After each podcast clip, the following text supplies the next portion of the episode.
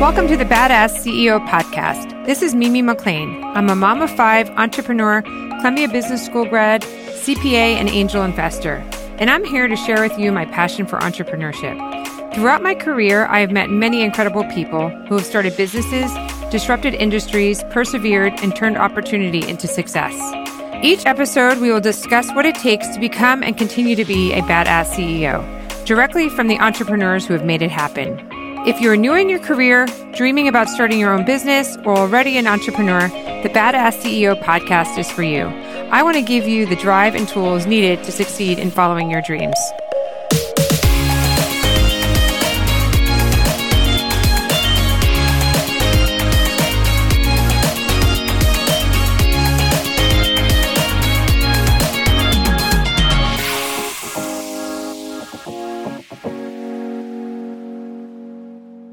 Welcome back to the Badass CEO. This is Mimi, and today we have on Naomi Allen, founder of Brightline.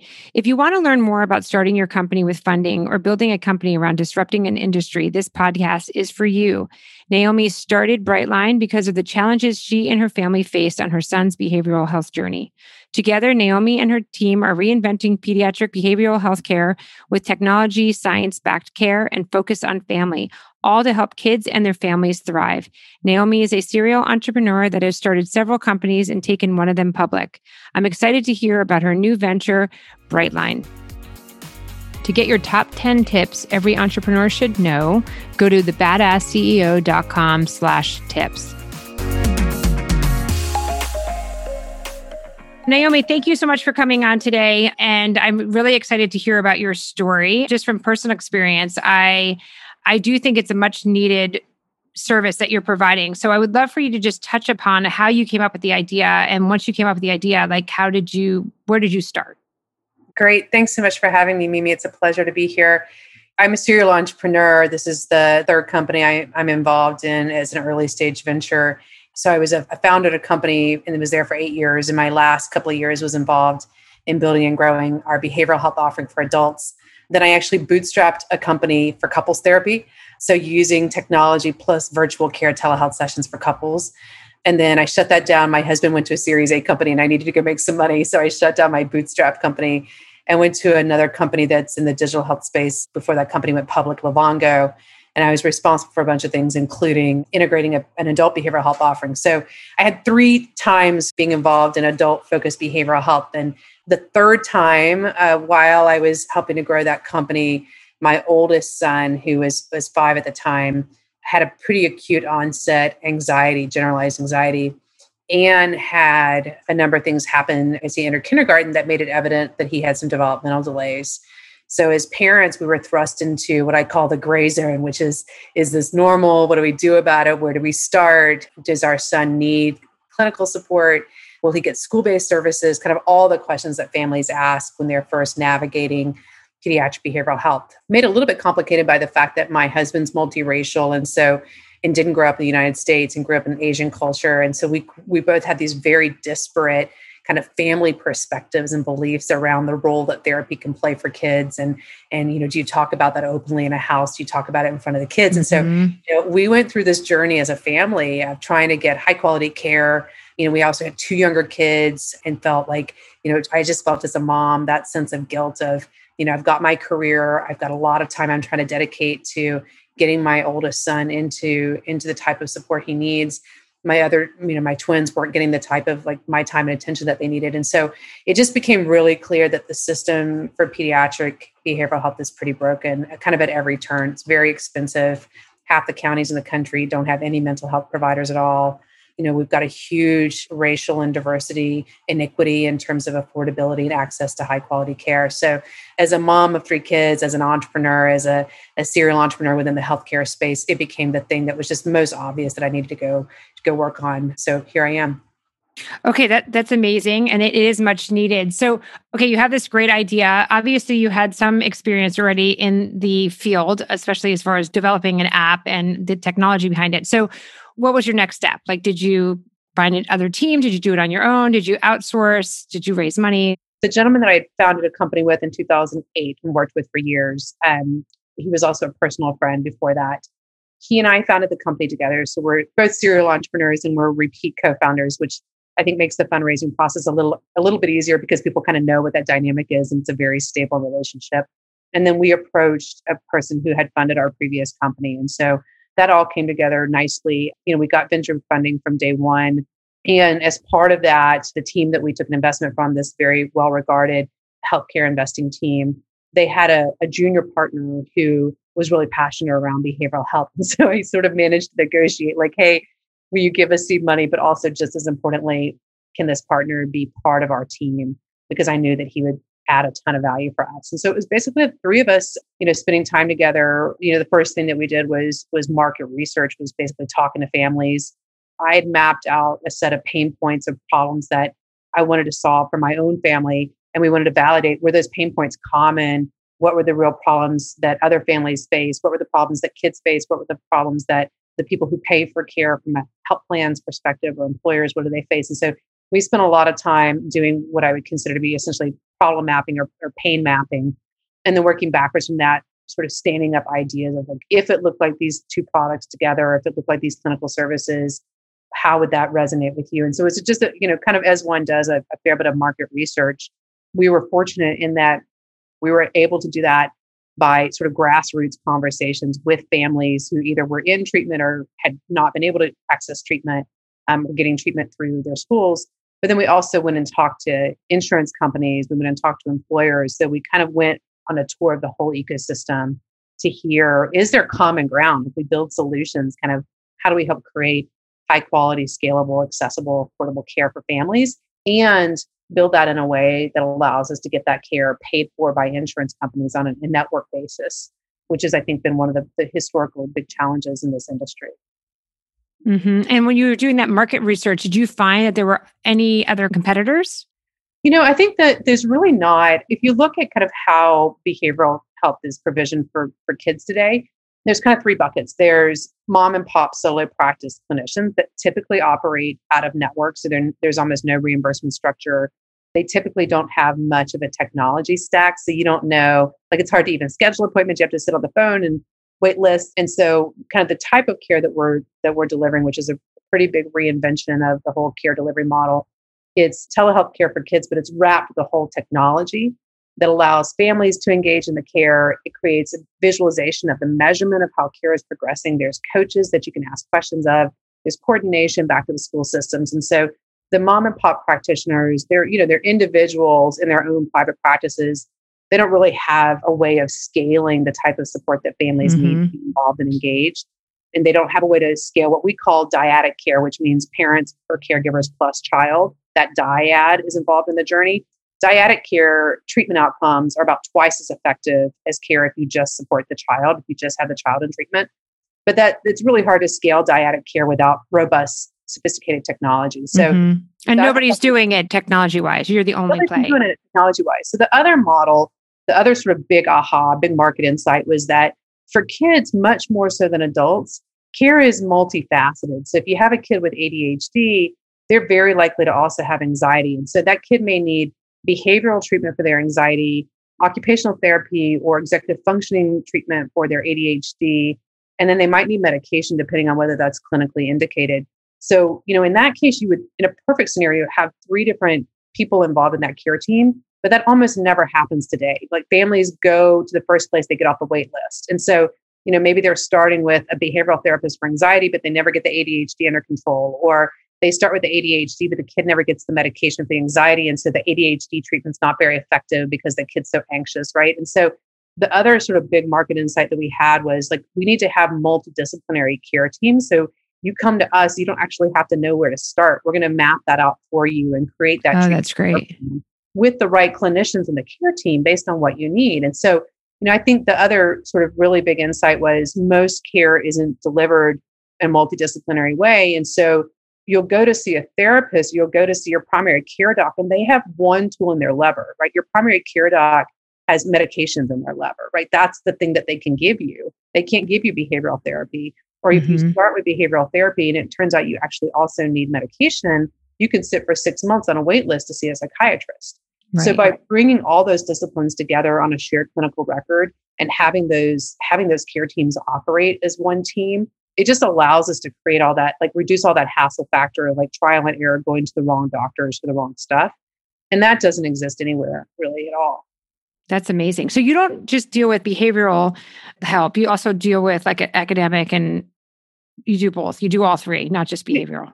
Well, when you say academic, we support families whose kids are dealing with developmental delays. So developmental, yeah. Whether that's a speech language challenge or kids that have social communication challenges, like speech delay, social communication challenges are two of the more common ones. Like dyslexia and ADHD. Do you do that? Yeah there's a whole bunch of domains around occupational therapy that we don't support. So there's, you know, stuff around like my son had sensory avoidance. So some mm-hmm. kids are mm-hmm. seeking, some are sensory avoidant. So we haven't launched those protocols yet, but they're they're on our clinical roadmap.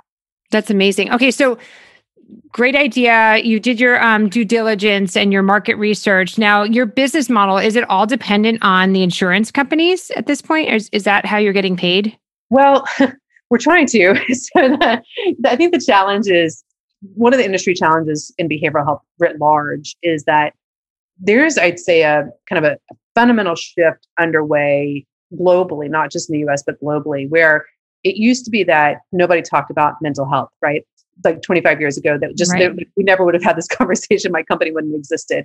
And then when I started in healthcare in 1996, so you know, 25, almost 25 years ago, you know, there was the Mental Health Parity Act, which meant that the insurance companies were required to create networks and to create reimbursement for mental health. But I think, you know, what happened was there were in many cases what's called a shadow network, which means that in theory, if you have an insurance company, then there's payment for the services, but they pay so little to the therapist that most therapists don't even bother. Like they don't even bother being network. So what we're trying to do is drive forward a new dialogue with the insurance companies to say, look, we're going to do all the types of things you want. We're going to measure care effectiveness. We're going to track each week how the child's progressing so they're not in treatment forever. We're going to get them out of treatment when, when it makes sense to move them into maintenance. We're going to give you transparency into how, what are our quality measures, what's our evidence based protocols. We're going to do all the stuff that care is supposed to do to help kids get in and out of care effectively, reduce wait times, et cetera. In exchange for that, you need to reimburse us at a rate that allows us to pay our clinicians a living wage. And so that's the contract we're trying to set up with health plans. It just takes a real journey to get, mm-hmm. to get there. While you're waiting, are you charging or is it just out of pocket at this point? While and we're then- waiting, we're cash pay. We're supporting families in California right now in a cash pay model. We're launching five new markets in April. We'll be across the country by end of year in 50 states. So we'll be across the country and, and working very That's aggressively to get in network insurance. You know, the other really big aha that we've had is that I think the way that the industry has evolved is, you know, in some ways, unfortunately, kind of stuck in this very monolithic mindset where if you need care, you go to a licensed therapist or a licensed prescriber or a speech language pathologist or an occupational therapist. And we all know, as I just talked about, kind of the challenges there with lower reimbursements means that people pay a lot of money out of pocket. There is a very clear set of scope and domains that can be done by coaches with training and protocols that are very effective. It's not therapy, but it's skill building. And so the example, the big difference that I always talk about is if you have two families right now with a 14 year old at home that's got disruptive behaviors, disruptive sleep patterns, and that 14 year old comes to us some of those families might actually have a kid on their hands who's got anxiety or depression. They need a six month treatment protocol. They might need medication. But some of those families need four coaching sessions to kind of steady the ship, so to speak. The first session is for the parents or caregivers, where you spend 30 minutes talking about how to talk to your teen about their sleep hygiene without them slamming the door in your face, how to set up better habits and patterns around evening routine to get the sleep back on track what to look for for signs of depression. So that's coaching session one. Coaching session two is for the team themselves. It's a parallel conversation. And in coaching session three is making a plan with the parents and the team together. So mm-hmm. for the mm-hmm. next month, we're going to measure these things. We're going to look for these signs of improvement around sleep hygiene, around disruptive behaviors. And then a month later, you have your last coaching session and, you're checking in on that plan and calibrating and setting up a reward system. So that's four 30 minute coaching sessions that span about seven weeks that's very effective for a lot of families. They never need a six month protocol for depression.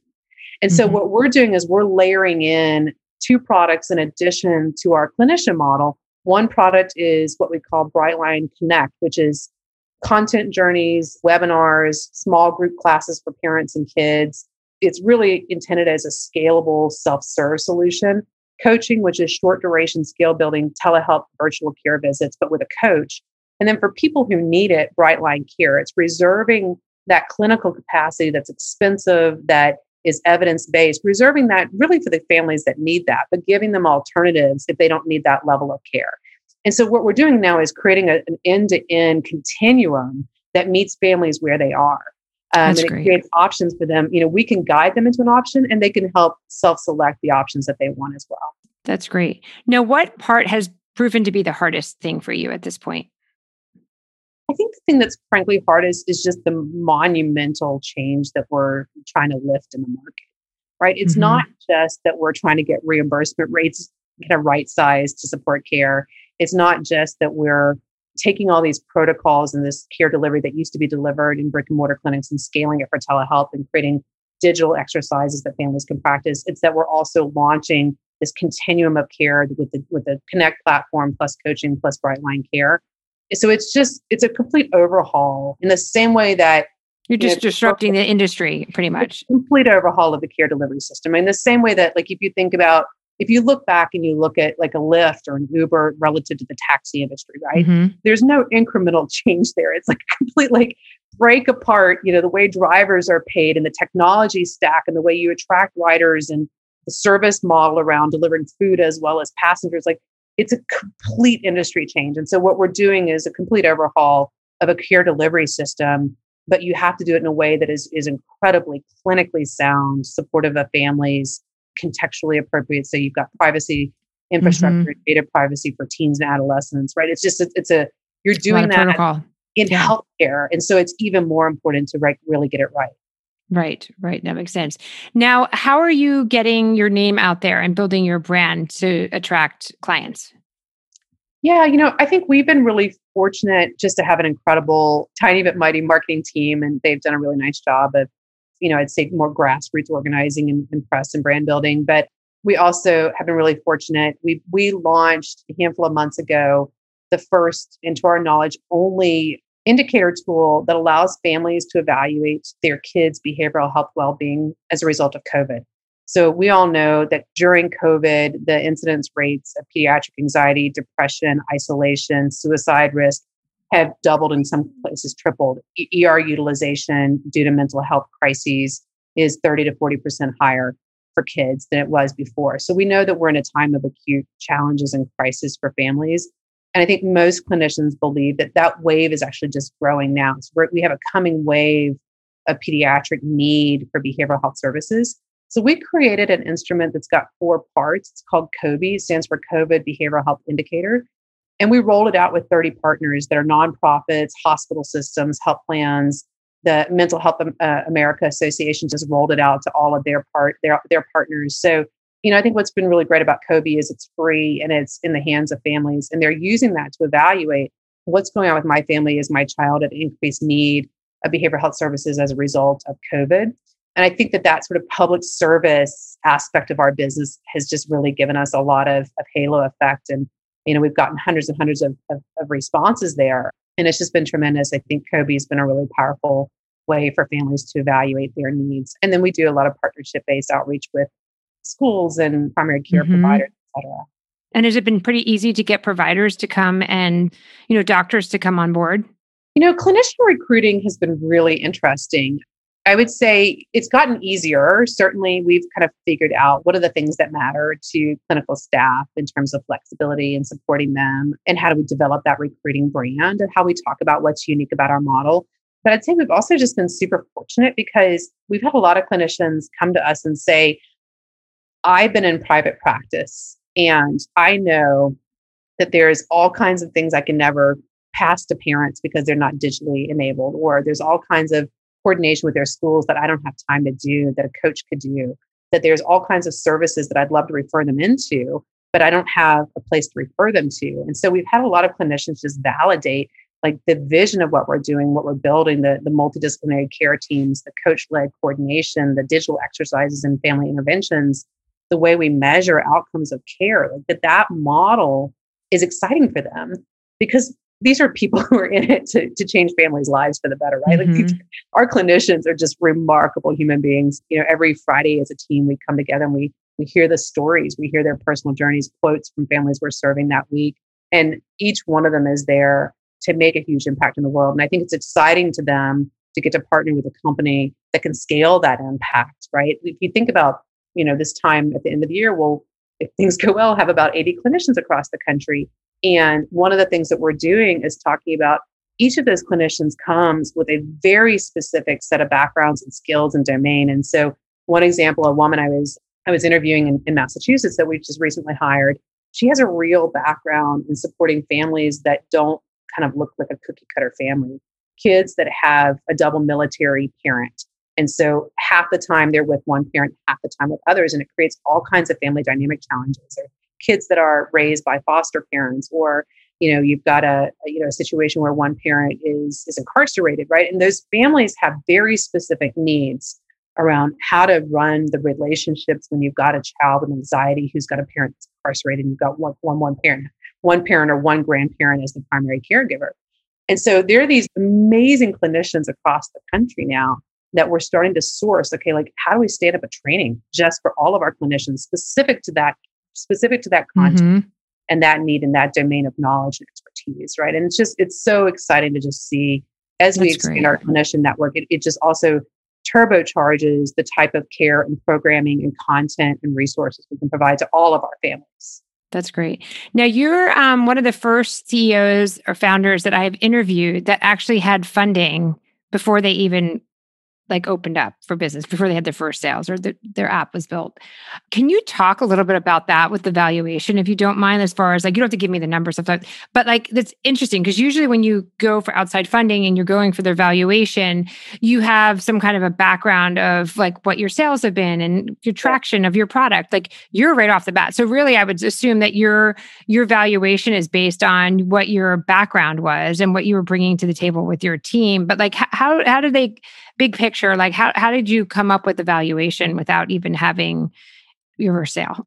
yeah, that's it's a great question. And that's like it's just so much, you know, art, not science at that stage. You know, I think to your point, it was so the scope and magnitude of the vision.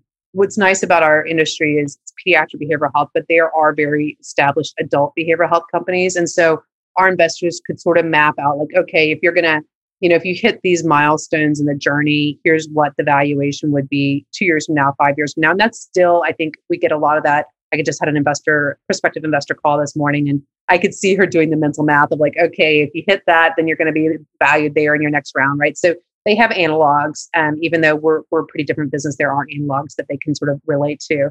I think for so many entrepreneurs, you know, I think that there are other ways that you can essentially defer the challenge of establishing valuation pre-launch. I think a lot of that, you know, I think of the company I bootstrapped, I was looking at funding around using a safe instrument rather than using a priced round for my seed round that mm-hmm. essentially defers the valuation until you've got a little bit more uh, proof points underneath you. So we were fortunate in that we priced our round as a seed round and then we subsequently raised another round of financing this summer. So we raised twice, once at inception and once about seven months later and they were both priced rounds but i recognize like that's pretty unusual. Certainly for most first time entrepreneurs and first time founders i think it's hard to get a priced seed round and so safe is a, is a perfectly good instrument. And then frankly angel investing i think like a lot there's a lot of really talented angel consortia now and individual high net worth investors that are comfortable with joining in on an unpriced round and i think that's a good avenue for a lot of entrepreneurs as well that's true. That's great advice. Any advice that you would give someone starting out or a first time entrepreneur that you wish you knew the first time out? You know, I think it's really context specific. When I started entrepreneurship, I wasn't married, didn't have any kids, wasn't dating my now husband. And I think it's funny when we took my first company public in 2000, gosh, what year was that? Should know the answer. I think it's 2014. We took my first company public. I was on the the floor of the New York Stock Exchange, and they they have like this kind of roaming camera crew that goes around and like interviews the executives, and they they live simulcast it back to your home office. So, you know, I knew that there were you know hundreds of people and their spouses and maybe even kids there to celebrate our IPO. And so I, you know, as I was getting interviewed on the camera, I said, you know, for those of you uh, at home and in the offices, like look to the person to your left and look to the person to your right and just thank them, give them a big hug because entrepreneurship is inherently a selfish journey. And, you know, I think surrounding yourself with folks who are really in it with you as your team and your squad is so, so important. You know, whether you're bootstrapping and you're using your own funds or your in law's funds or your family's funds, right? That is inherently risky and it's placing a bet on you and your beliefs and your capabilities. Whether you're raising a venture backed company, as I have in, the, in my last ones, when things are going well, you're just going to be incredibly busy because the pressure to grow the business for venture backed is, is just incredibly hard. And if things aren't going well, you're going to be distracted and worried about the company. And so there's no world in which entrepreneurship is not an inherently selfish career path. And it's mm-hmm. incredibly rewarding and thrilling. And it's, you know, it brings you into incredible personal growth and surrounds you with a hand-picked set of folks if you're lucky that you get to work with that you learn from and grow to admire and respect and love. But it is a selfish, selfish journey. And so, you know, the advice that I give folks is is just surround yourself with a squad of, of people who love you and trust you and, and are there for you as real partners in that journey. That's great advice. No, it's true, right? Because it's 24 7. You're your own boss. You never really, you have your own hours and you're in charge of your own destiny, but it never turns off, right? You know, all weekend mm-hmm. long, all night long, you're dealing with fire drills or your mind's always thinking and distracted or in, in, times of growth, you're growing the business. In times of dearth, you're worried about the business, right? It's there's, I think, very few things other than maybe early parenthood. They're quite as consuming as as growing a company. So, Naomi, thank you so much. This has been amazing. I wish you the best of luck. I, I really think this is a phenomenal idea, and I think it will help a lot of children. You know, and I think it's a much needed area, especially now with what's going on with COVID and mental health. And I'm glad that it's people are starting to talk about it a bit more, but it's a much needed conversation. And for anybody who's listening and wants to learn more, um, you go to hellobrightline.com to learn more and to use their services. So thank you so much, Naomi. Thanks, Mimi. Great to be with you. Thank you for joining us on the Badass CEO. To get your copy of the top 10 tips every entrepreneur should know, go to thebadassceo.com forward slash tips. Also, please leave a review as it helps others find us.